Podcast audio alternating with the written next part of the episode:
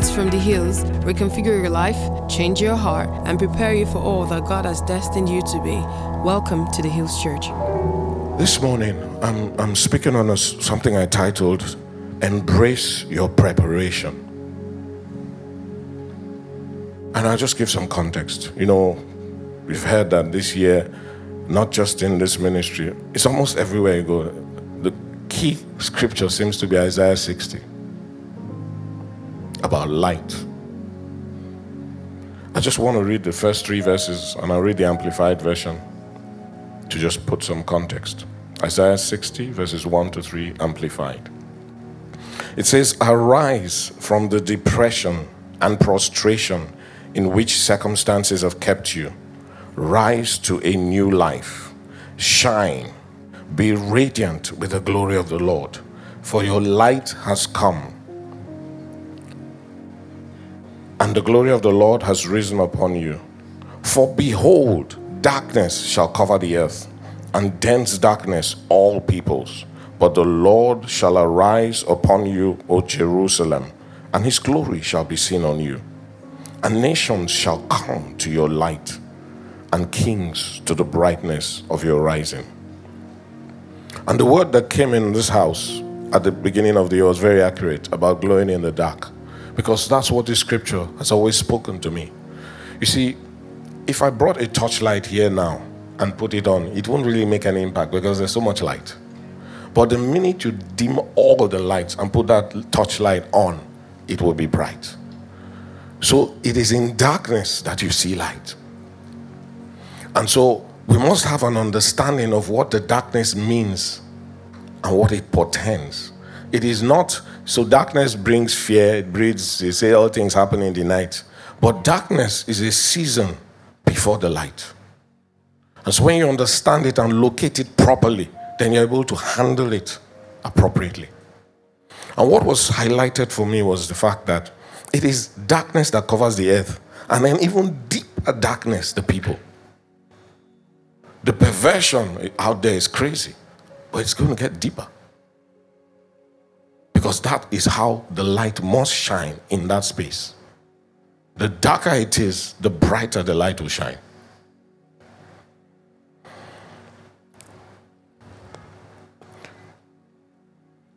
What darkness always does is it brings shakings. It brings uncertainty.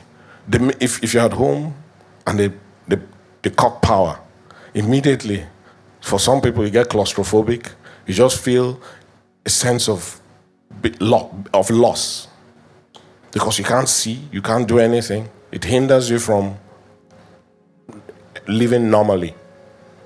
So it brings like a weight and a burden with it. But what glowing in the dark means is learning how to operate. You know, American, well, most soldiers now, they have night vision. So they just put on those goggles and they go in the night and they can see and maneuver as they want to. That's literally what it's about. Now, I said darkness brings, uh, speaks of shakings, things that upheaval comes, and that accentuates the darkness. For seven plus years, I've been saying it, these are times of shaking. And if I go back to that Mount Sinai story, Hebrews 12 says in 26, thereabouts, it says, Yet a little while, and I, this is the Lord saying, will shake not just the earth. And in that scripture, if you cross reference, it speaks of that time in Mount Sinai when there was thunderings and everything shook and there was fear. He says, I'm not just going to shake the earth, but I'm going to shake the heavens as well. And only those things that are rooted in me will remain. And everything else will fall away. So shakings come about and they destabilize us. They just make the darkness even descend more deeply. And so despondency is the natural reaction to darkness and those shakings. But what has been highlighted for me is that those times are actually times of transition. Those times of darkness and shakings are actually times of transition. So rather than see them as things that something happens, just say, See my life, everything is over. It's a time to rise up and ask, Lord, what are you trying to show me? Because if you think about it, if he says he will shake everything, and I mean everything, he didn't say because you say if you are rooted in me, you will still be shaken. No, it's not that you won't be shaken, but because your roots are deep, you stay. But the kind of shaking, you know, if you watch science fiction movies those days when they say something gigabytes and you're going to Mark 4 uh, and like that, that kind of shaking, it will shake everything in you. But you will remain because you are rooted. But at the end, what happens is you're standing. I think I've shared here before what the illustration God used to make me understand that scripture. Years ago, there was a tsunami in Asia that was major. The pictures of those things till today scare me. When you see waves that are higher than a city with skyscrapers in excess of 100 floors, the waves are higher than that. Imagine seeing that coming. You can't outrun it now. You can't. Even if you took a, a, a, a Concorde jet, it will catch you. Because when the wave has gone up, it must come down. And when it comes down, it, it goes miles before it lands. So it would bury everything in its path. It took down skyscrapers, just fl- tossed them in the sea. I saw a picture of an ocean liner, you know, those massive cruise liners cast on land. Then there was a picture of a reed like plant standing. That's abnormal. It, this, this tsunami uprooted trees that have been there hundreds of years. But this reed was standing. Only God can do that. And that's what the picture for me was that if your roots are in me, you will remain standing. So, shakings are not meant to destroy you, they're meant to recalibrate things. So if you are last in line, at the end of the shaking, you'll be first in line because you're rooted in Him. So it began to change my configuration of what shakings are. And it's been highlighted in this season because darkness, there's so much uncertainty. Where today is February 19th or 20th. It's as if we have done half year already. So many things have happened, and we're still confused. And we will remain confused, except you follow God very closely. And so that's why the theme, embrace your preparation, because a transition is a time to prepare for that. It brings about change, but you must be prepared for that change. Otherwise, you will go with the flow and be just a river will carry you. If the analogy I gave of a plant staying at the end of the shaking, you are still standing, there's a reason God left you. And you must be ready for that. I heard a man of God say a few days ago that really hit me and just activated this message. He said, Preparation plus opportunity is equal to success. And that just anchored it for me. Because if opportunity comes upon you and you're not ready, it's a waste. As she girl would say, what a waste.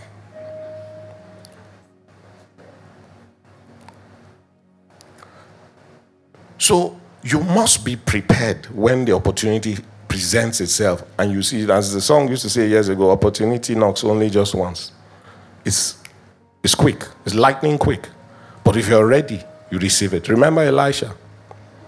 He said to Elijah, I want to receive double portion of what you have. And Elijah said, It's a hard thing, but if you see me go, you have it. So he was like Mr. Bean, he would have put matches in his eye to make sure the eye didn't close. No blinking. When the opportunity came, he was prepared. And so, all you've heard, all that is happening, prophetic words given over you, your situation, looking at the words and looking at your situation, they don't match. It's a mismatch. In fact, it doesn't seem like it can ever happen. The issue is not what it looks like. The issue is if it happens, are you prepared? If that word that you've been holding on to came now, would you be ready? And that's where I think many of us miss it. Because somehow or the other, we, when we hear the word of God, it, God will never put something upon you that is within your, the confines of your mind It's always bigger than you can ever imagine. He will never give you something that you're comfortable with. The first reaction to what he gives you is fear. So you can't get your head around what he's asking you to do because when you look at where you are, look at where he's taking you, and, or where his sin is taking you, you just can't. The point is that is the time you begin to prepare for that thing, even if you don't see it. Because when it comes, it will come like a thief in the night, and you will not be ready. And there's a reason the thing didn't sink, because I'm now talking different from what I wrote. but it is by the Spirit. And that's really what's been engaging my mind for a while. And that's what I want to just unburden to you guys this morning.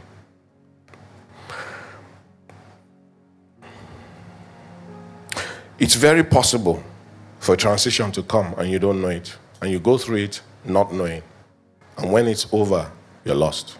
The opportunity is lost. You can't let that happen because not only are the times short, the stakes are very high now. Very high. If you miss it just an inch, it, the stakes are high. Let me just pull a few, a few examples in scripture to illustrate it very well for us. The story of Joseph, for one, you know, just to explain why those dark periods are actually times of preparation. The dreams Joseph had kind of signposted what God was going to do with him. He said, You'll be great. Your, the sheaves of your brothers will bow to you. So in your family, you'll be the greatest. Not only that, the sun, the moon, and the stars will all bow to you.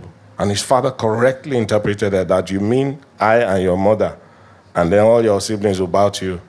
But he says he, he, he, he marked that. That was the destiny Joseph was, uh, had.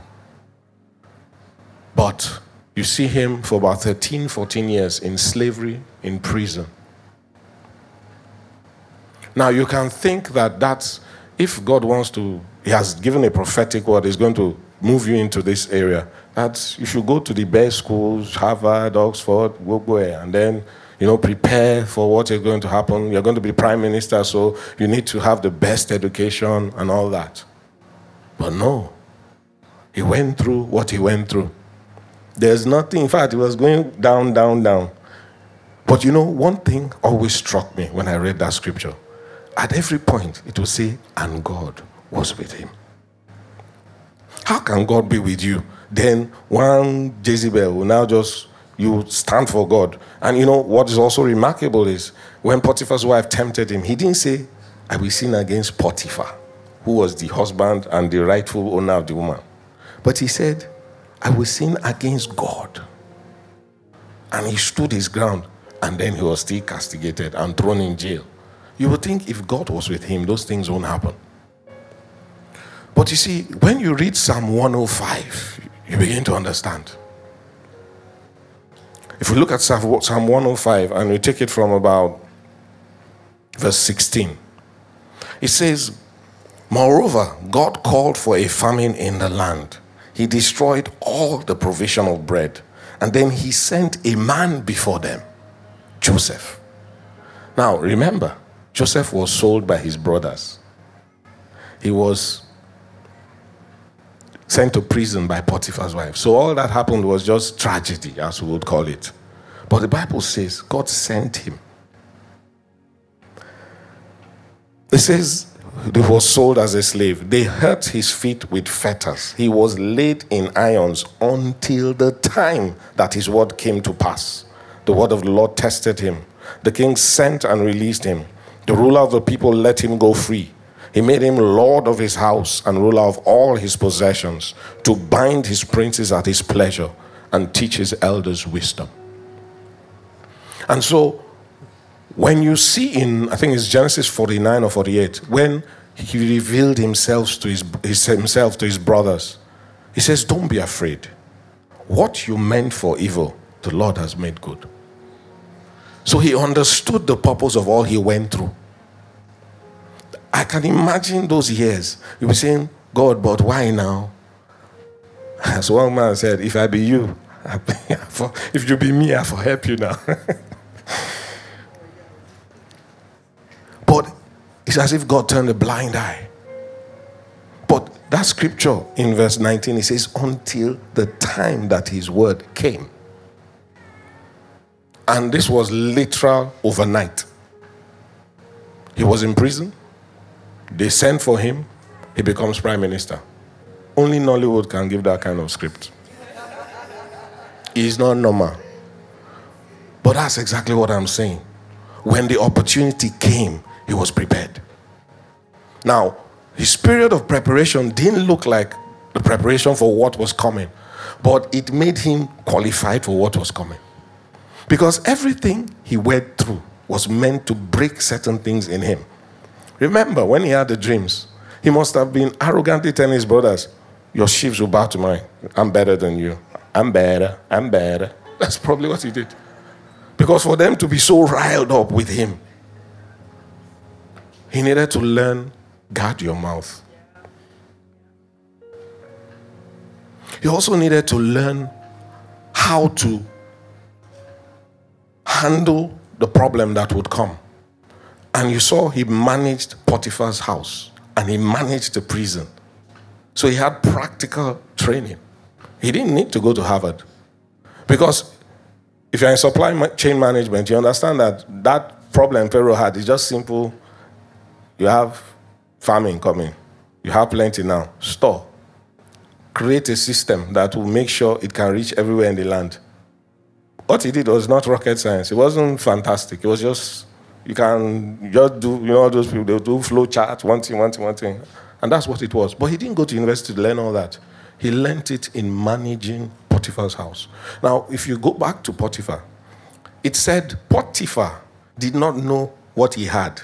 He only knew the clothes he was wearing and the food he was eating because it was left to Joseph. What is very instructive is Joseph was a slave. In those days, if you were a slave and you had a child in the house of your master, the child belonged to the master. You have no consequence. But Potiphar was comfortable to leave everything to Joseph. He must have trusted him implicitly. He was trusting his life. So even when the wife tempted him, if Joseph was a bad guy, he would just tell Potiphar, choose your wife or your money. And I think Potiphar have chosen the money. So all that prepared Joseph for that one moment Pharaoh comes, I had a dream, and he just interprets it correctly and tells him what needs to be done. And Pharaoh says, Of a truth, only the one with the gods in him can do this. And say, You are that man. Now, the other thing to note is remember, before he came out of prison, he had to shave. Egyptians were always bald, they, they, they, there was, it was sacrilege to have hair. And the Israelites always had hair as shepherds, they were always bearded. Even to this day, the rabbis, everything must be bearded. It's a criteria. If, you, if your hair not they grow, sorry, you can't be a rabbi. So he brought a hidden abomination to come and solve the problem. Opportunity, when it comes, if you're not ready, it's a waste. Another illustration David. God anointed David as king over Israel. But it took 13 plus years of him being a fugitive, acting like a madman, having the opportunity twice to kill Saul, but not taking it because his heart smote him that you cannot touch the anointed of the Lord.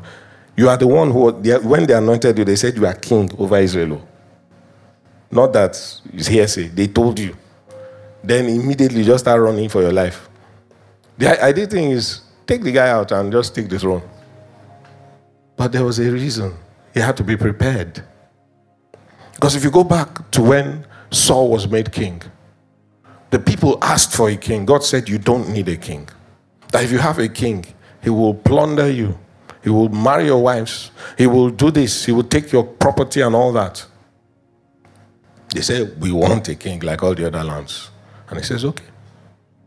So when God ordained for them to have a king, the things he wanted needed to be wired into that person.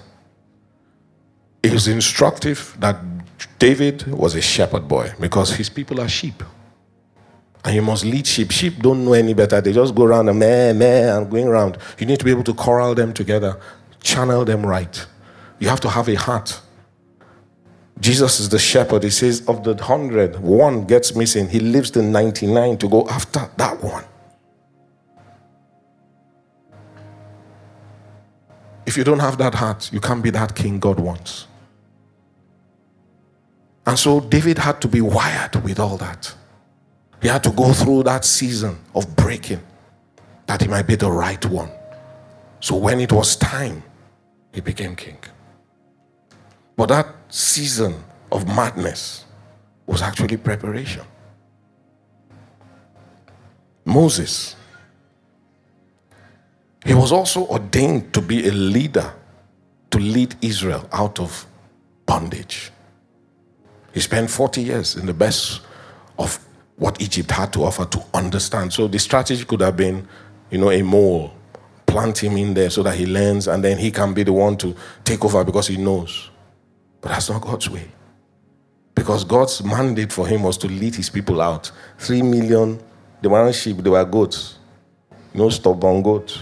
Say, go here, say no. So the mandate was to move those people out. You need to know how to handle them.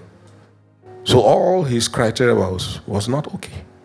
So God took him for 40 more years to the backside of the wilderness, doing nothing, but just looking after sheep. Not even his own, borrowed sheep.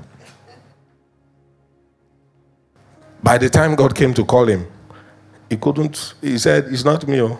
His self confidence would have been broken to go to that Egypt again. For to do what now? Who am I? But that's exactly the preparation he needed. Because God said to him, You'll be God to Pharaoh. You'll be as God to Pharaoh. And when he went, he went in the power of what God had spoken. 40 years preparation. Look through scripture, you'll find everywhere. There's always preparation.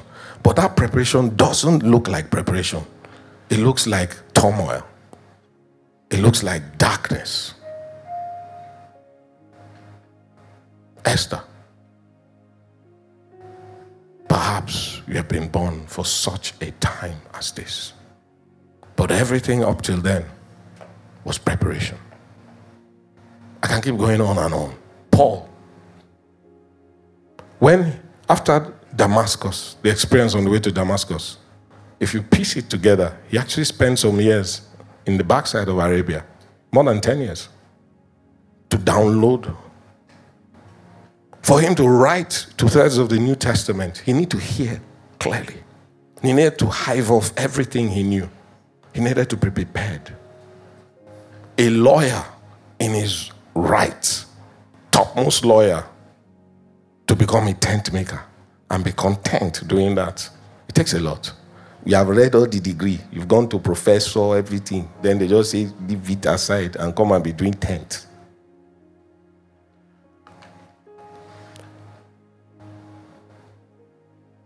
In all of this, I'm hoping that you're engaging your mind on the things God has said to you and bridging the gap between where you are and where He wants you to be. And understanding that it is uncomfortable. For some, you're actually going through literal hell right now. Not knowing what to do, not, not knowing how to pay your rent, not knowing how to. It is a season of preparation. Understand it for what it is and embrace it. Because the time comes when that moment of opportunity comes. You must be ready.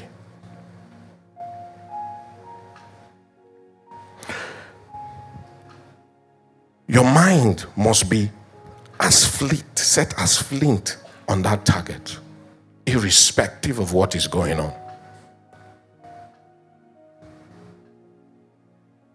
Because if you don't, if you don't lay hold, it will pass you by. And the greatest tragedy is for the things God has spoken over you to come to pass and you're not found ready. I know the times are very difficult. I know. I know for many, we look good, but if we sat and talked one on one, the things people are going through are heartbreaking. The things are heartbreaking. Sometimes you don't even know what to do. You don't even know how to feel for the person. I know. But I know that God is not a wicked God. He's a God who says that I know the thoughts I have towards you. And I think that word is for you, my dear sister. It's for you. The thoughts I have towards you are thoughts of good, not of evil, to give you a hope and a future. Another version says to give you an expected end. That means the end is clear, irrespective of what is going on. The end is sure. And you must keep your eyes on that end and look for what do I need to get there not mindful of what you're going through. As someone said to me once, if you read the New Testament, it always says it came to pass. Every situation will pass. Nothing is permanent except eternity.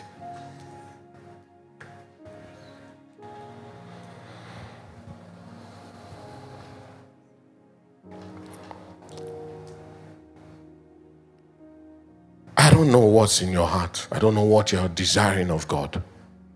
But I also know one of the problems is mismatched expectations. What you're holding on to is not what God wants for you.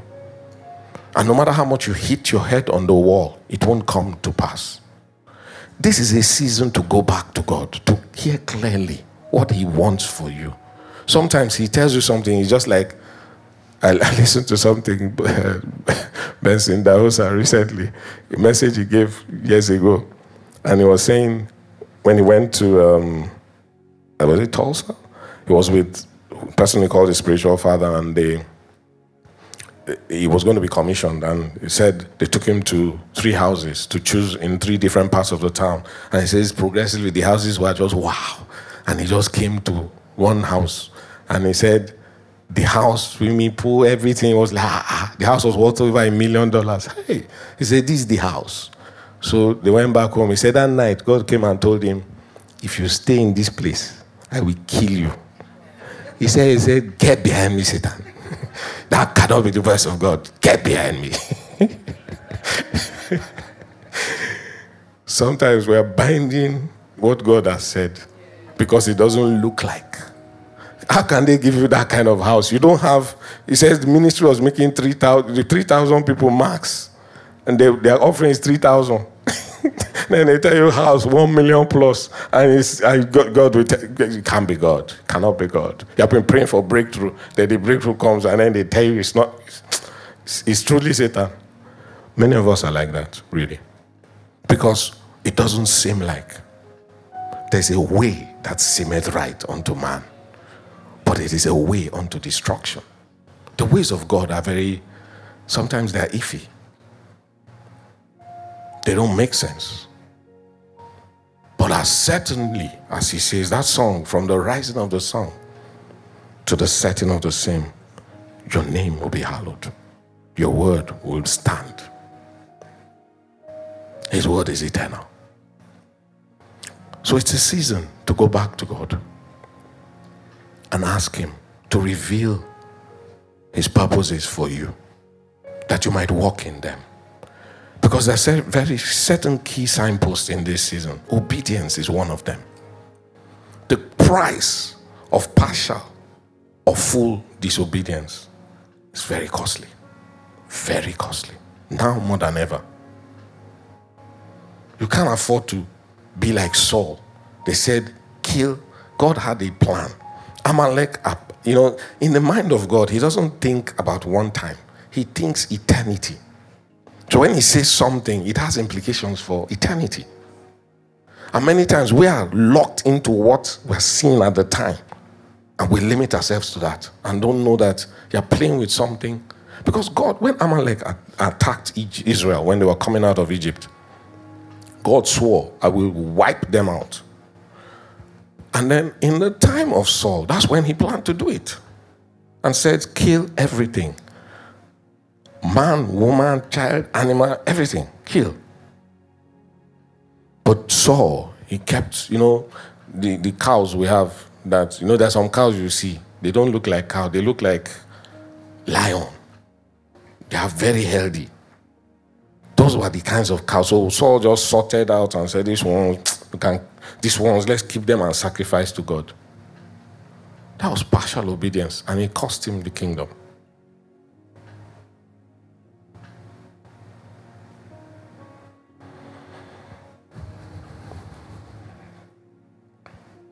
You know, just to illustrate, when God looks at something, He holds us accountable for something.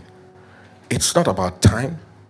You know, in the time of Joshua, God said to Joshua, Do not make a league with any one from any of the near nations because they're, they're contaminated. The Gibeonites came with trickery they dressed up in torn clothes as if they were coming from a long distance, poured sand on themselves, made them look like made themselves look like they were traveling far, carried bread that had gone stale to seem like they were coming from far. The water was, you know, you know, just came looking that way. And Joshua, you know, hey, uh, just said, okay, let's make the league. And God just told him, You have entered one chance. And Joshua was annoyed. He says, But you must stand by the covenant you made. You see, let me not go to my pet subject. Don't make pledges that you cannot keep. Ecclesiastes says God looks at you as a fool. When you make a pledge you can't keep. A pledge, a promise, whatever. Be very mindful. Let your word be your bond. Because you attract something from God that you shouldn't when you don't. So God said you must stand by that covenant, even though they tricked you. In Joshua 10, you see where the Gibeonites called on Joshua that we are being attacked. Come and save us. By virtue of the covenant, that's what he had to do. So even though it was wrong people, and you say, good for you, kuku suffer it, he had to go. And that's where God did a notable miracle by Joshua, where he said, Sun, moon, stand still until I destroy this. And that's what happened.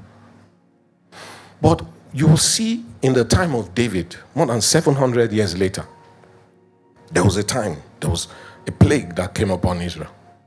And David inquired of the Lord and found out that it was because of the Gibeonites. These same Gibeonites from the time of Joshua.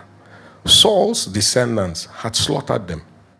And that's why the plague came. So David said, What can we do to make restitution? He said, We don't want any more people from Israel to die. Just take 10 of Saul's descendants and hang them on the pole.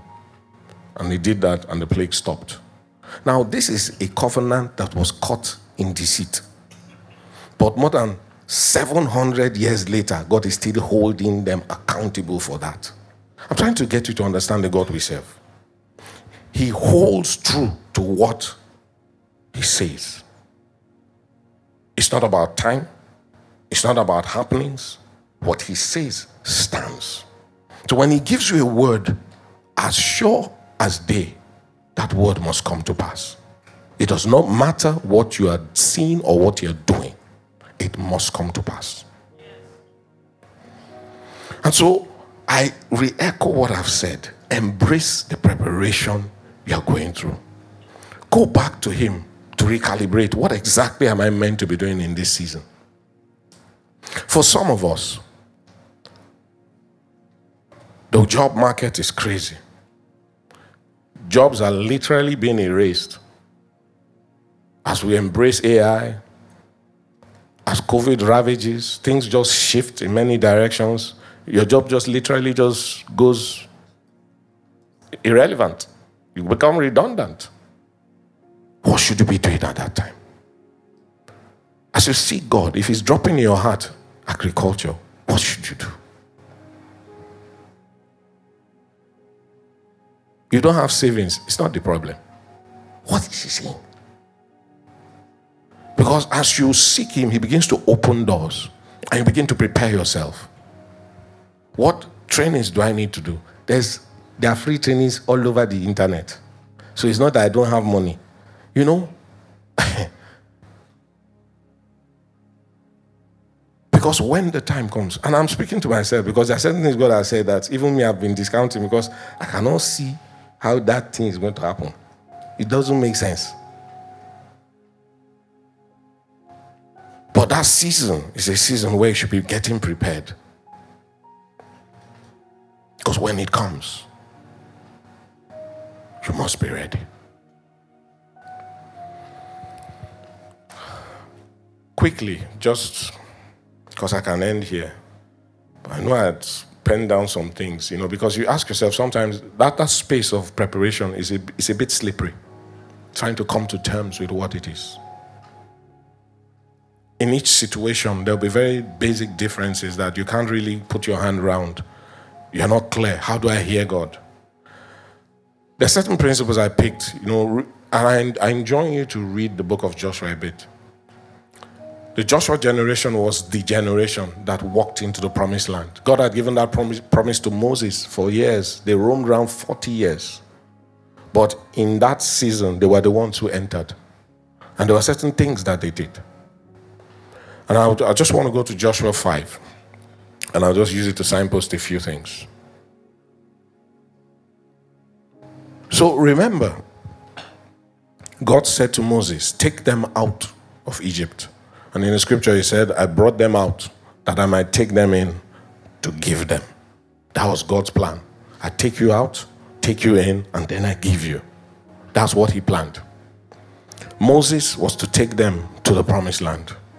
But because of what he did, God said, You will not take them in. And because of what Israel did, he says, All of you will die, except Joshua and Caleb. So, in right there at that point, you see three generations the Moses generation, the wilderness generation and the Joshua generation that will enter in. All in that wilderness. And if you don't understand you, the configuration you've been called to, you can't function properly. So in Joshua 5, or starting from 3, read 3 to 5, one, just read Joshua 1 to 5 on your own time. But you see where God said in 3 that they should consecrate themselves to Him. Joshua chapter 3, I'm talking of not 5 3. Consecrate yourselves to me for, for three days because he's going to come and visit them. And then he goes ahead to talk about cross the Jordan, talked about the priests stepping in with the ark into the Jordan. And we know what happens. He parted the Jordan. So at a town called Adam, he stopped the waters, and the waters drained and then they walked on dry ground. And then when they came out, the waters continued. He did that right in front of Jericho, the main city in that Canaanite land at the time. So, in the time of with Rahab, Rahab said when the spies came, I'm just trying to paint a lot of context. I don't have the time to go through the scriptures. That's why I said, please read Joshua 1 to 1 to 5. Rahab said to the spies, and during the uh, Rebuild conference, I, I, explained that Rahab had revelation from God. A hidden, she had revelation from God. Because she was talking about the Lord, the name of God that they called God. She said, The Lord has put dread, your dread upon us. This is before even the Jordan. Oh. He has put your dread upon us and that we're afraid and we know that He has given us into your hands. Spare me and my family when you come. And then now God does exactly that and parts the Jordan. Even if you don't believe in supernatural, you see the thing. your heart will cut. That people just carry one piece of wood, enter water, water open, then they walk, then they come and they think water's go again. Uh-uh. your heart will cut. There's no way. it's not possible. And so he had done that, and they now came. You would think that's the time to take the land. But no. Chapter 5, God says in verse 2 He says, At that time, the Lord said to Joshua, Make flint knives for yourself and circumcise the sons of Israel again the second time. So Joshua made flint knives for himself and circumcised the sons of Israel at the hill of the foreskins. And this is the reason why Joshua circumcised them. It says, All the people who came out of Egypt, who were males, all the men of war, had died in the wilderness on the way after they had come out of Egypt, except Joshua and Caleb. So the generation of the wilderness were uncircumcised. They were not covenanted to God because circumcision was a sign of the covenant with God. So they were out of covenant. For you to go into what God has for you, you must be in covenant. So much as God had done all these displays and made it time for them to enter, they couldn't enter because they were not covenanted. They were not walking in covenant. For all the people who came out had been circumcised, but all the people born in the wilderness on the way as they came out of Egypt had not been circumcised. It goes on and on and on. In 7, it says that Joshua circumcised their sons, whom he raised up in their place, for they were uncircumcised, because they had not been circumcised on the way. So it was when they had finished circumcising that they stayed in the places in the camp till they were healed. Then the Lord said to Joshua, This day, that's the scripture. Okay, no, that's not the one I spoke to Pastor Mo.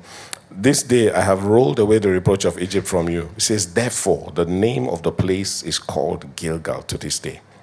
Now the children of Israel camped in Gilgal, and they kept the Passover on the 14th day of the month at twilight on the plains of Jericho. And they ate of the produce of the land on the day after the Passover, unleavened bread and parched grain on the very same day. He says, Then the manna ceased on the day after they had eaten the produce of the land. And the children of Israel no longer had manna, but they ate the food of the land of Canaan that year. What I want to pull out of this is this one, because they were not in covenant, they could not enter in. And today, I enjoin you to come back into covenant with God. Because I dare say many of us have struggled because we're out of covenant and there are implications for that. When your heart is right and you're in right alignment with God, things will work. The scripture I've operated in the last few years It says, if your ways are pleasing to God, He will cause even your enemies to be at peace with you. And so my, my, my, my mindset changed. Rather than looking to pray against the enemies, my prayer is, Lord, let my ways please you. Because when your ways please God, He is duty bound to make sure you're okay, even without you praying. Because He says, my, my eyes are going to and fro over the earth looking for those whose hearts are perfect towards me, that I might show myself strong on their behalf. So you won't even need to pray. God will arise against your enemies. There are some things that blow your mind. When God says in Isaiah 43, Because you are precious in my sight, I will give men and nations as a ransom. That scripture never ceases to blow my mind because of you, he, he just, you are precious to him. So anybody is ready to give a nation, a nation up for you. Those are very weighty words. So my heart cries, Lord, let my ways please you. May you be pleased with me. I'm not I'm far from perfect. As you get quanta, I get quanta too. But my heart cries, Lord, I just want to please you. Because when I get into that space, I know I'm safe. I'm safe. That's why the presence of God means a lot to me. Because if I'm there, you can't, who born the bagger to try and get in there?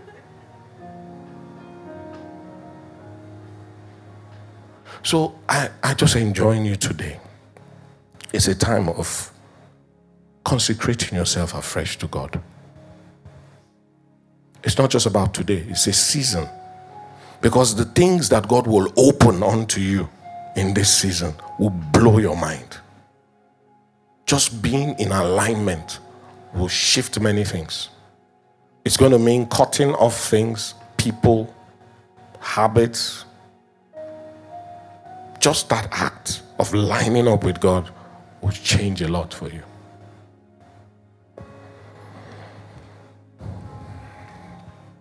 The second thing, and I mean, it says Gilgal was the place, and it says the place of rolling away of reproach. As you consecrate yourself, He rolls away reproach. He removes things. Colossians 2:14 talks about handwriting, every writing against you being completely erased, wiped away on the, at the cross. He says there are legal things in force against you. So it's even the willing captive. Because you come to the place of consecration, he can cleanse everything. Verse 10 to 12 talks about them coming to the edge of the promised land. And it says, from that day, you know, for 40 years, every single day, manna came. They didn't lack. The only skill they needed was to gather manna and they would eat.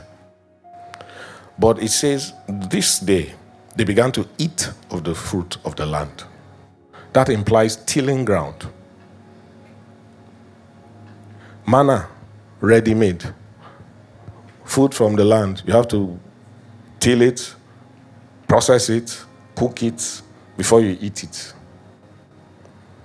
There's a marked shift from here to here. There's a different mindset you need to go from here to here. All you needed to do in the time past was just go out and gather the manna, and you've learned how much to gather. Because remember, if you gather more than it will go rotten. So you know the quantity. So in fact, you have the pot that's for manna, manna pot. You just carry it, fill it. You know it's enough but on this side, you need to come to the place where you have understanding. Because immediately they ate of the fruit of the land, it says manna ceased. That season of grace is gone. This is the season where if you don't plant, you don't eat. That's why you need to skill up, upgrade your thinking, your qualifications, in whatever space you are. I'm trying to make it practical because many times we just think the solution is to find another job. What do you bring to the table in the new dispensation we find? Why would someone trust you when they can hire? Outsourcing is the game. AI is bringing all kinds of effective solutions that you don't need people. Why do we need you? What would make you relevant to people is what you should be asking. Even if it's in a field that is not your field.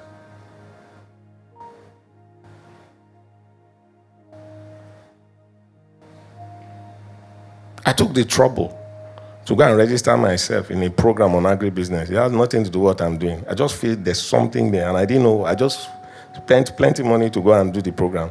I still haven't done anything with it, but I know there was a nudge, and I followed it.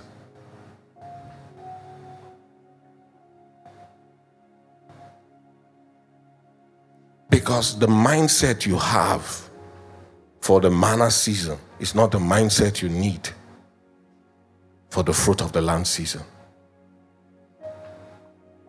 And that's the season of preparation that you need to go through.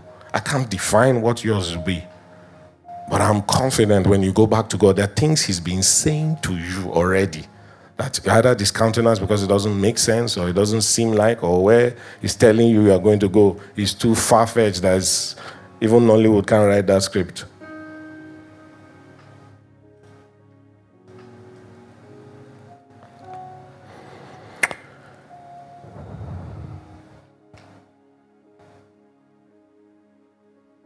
There are three phases you'll find in transitions. There's a, there's a first, a first stage of where you have to separate yourselves from the manna things for the due season to come. There are things you need to leave behind you because they're not going to help you. And so Elisha, and in fact, I had determined this what I was going to speak about, and then I listened something yesterday, church in Abuja, was speaking about exactly this. And some of the things I was going to say, it just blew my mind. But what I'm going to say now, I picked from that because it, it, it just wrapped up some things for me. The season of separation, you must let go of certain things. Elisha, when Elijah said, Follow me, he just threw a mantle on him. He didn't say anything to him. He says, I need to follow you, but first I must go. He, you know, he had 12 yoke of oxen. That means 24 ox. Most people have one, too. He was wealthy, he was a well established livestock farmer. He, he sacrificed all. He didn't pass them to somebody, oh. he sacrificed them all. That meant if he came back, there's nothing to come back to. So he was burning that bridge. And then the wood, he used it to even do the fire. So there was nothing to come back to.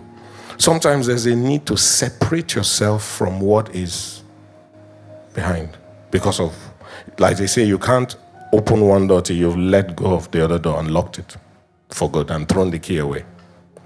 Some of us are going to come into that season, some more radical than others, because until you can let go of this, you can't lay hold on that. The second season is the season of transition itself is like going through a tunnel. There's darkness. That's why I understand this about the darkness. In that period, you can't move freely because you can't see. You're going to have to depend on God. You're going to have to depend on His direction. But there's light at the end of the tunnel. But going through the tunnel is a very difficult phase. And the last phase is a season of coming into establishment or, or, the full manifestation. That's coming onto the side of the foot of the land. You need to depict where you are and begin to prepare yourself for the, the, if you know the nature of each phase, you can prepare yourself appropriately. I'm talking very broadly because there are too many issues people have and are going through. I can't address them specifically, but I'm trying to give you some principles to understand. One, there are some things you're going to have to let go of. Two, as you go through an, an uncertain period, a dark period, you keep, need to keep your eye on God. A blind person being led must either hold onto a shoulder of someone who is going or use his leg or hands to try and feel the way. You need to be very careful in that season and follow the things God will say to you. Because if you are leading someone who is blind, my late father, his eyesight wasn't too good. It was quite bad, but you won't know. Because if you're walking with him and say, step coming up, he didn't want you to lead him. So you had to learn to tell him, step coming up, incline. You had to just let him know. And he will see him walking confidently. You won't know. That season for us must be one of absolute obedience to God. Because you step out of line, you fall down. That is the most critical season for us. And many of us are in there right now. But instead of trying to find a way, we are shouting, See my life, help me. Nothing is going to happen. Nobody is going to come. But you need to be able to find God and begin to follow. I dare say for some of us, you have been in that despair. But as you take your mind back to God, He will begin to point you in certain directions. As you follow them, no, it's not a God who gives you 10 instructions, He gives you one. If you follow it, He gives you the next. If you don't follow it, you keep going around like Israel for 40 years, round and round and round and round till you take that step. You will repeat that exam where, where? Three, for the new season, and in that second season, He will lead you and prompt you in the directions you need to take to build capacity. Isaiah 54 is very key for me at this point, where it says in 2 3 that enlarge the place of your tent, stretch forth the curtains of your habitation, lengthen your cords, strengthen your stakes. It says, because you're going to break out on the right and on the left. Before the breakout comes the increase in capacity. You don't build the capacity when the breakout comes because you won't have enough room to carry it. So you first increase. And many times when you do that, it doesn't make sense. Noah built an ark for 120 years. I can imagine everybody passing will be doing him like this. That is gone cuckoo. But he built it for the time that was coming. A lot of the things you will do in this season, if you sit back and think, they won't make sense to you. If you try to make sense of it, you will never go far. It is a season to let God be God. Let's rise this morning. I came to provoke something in you.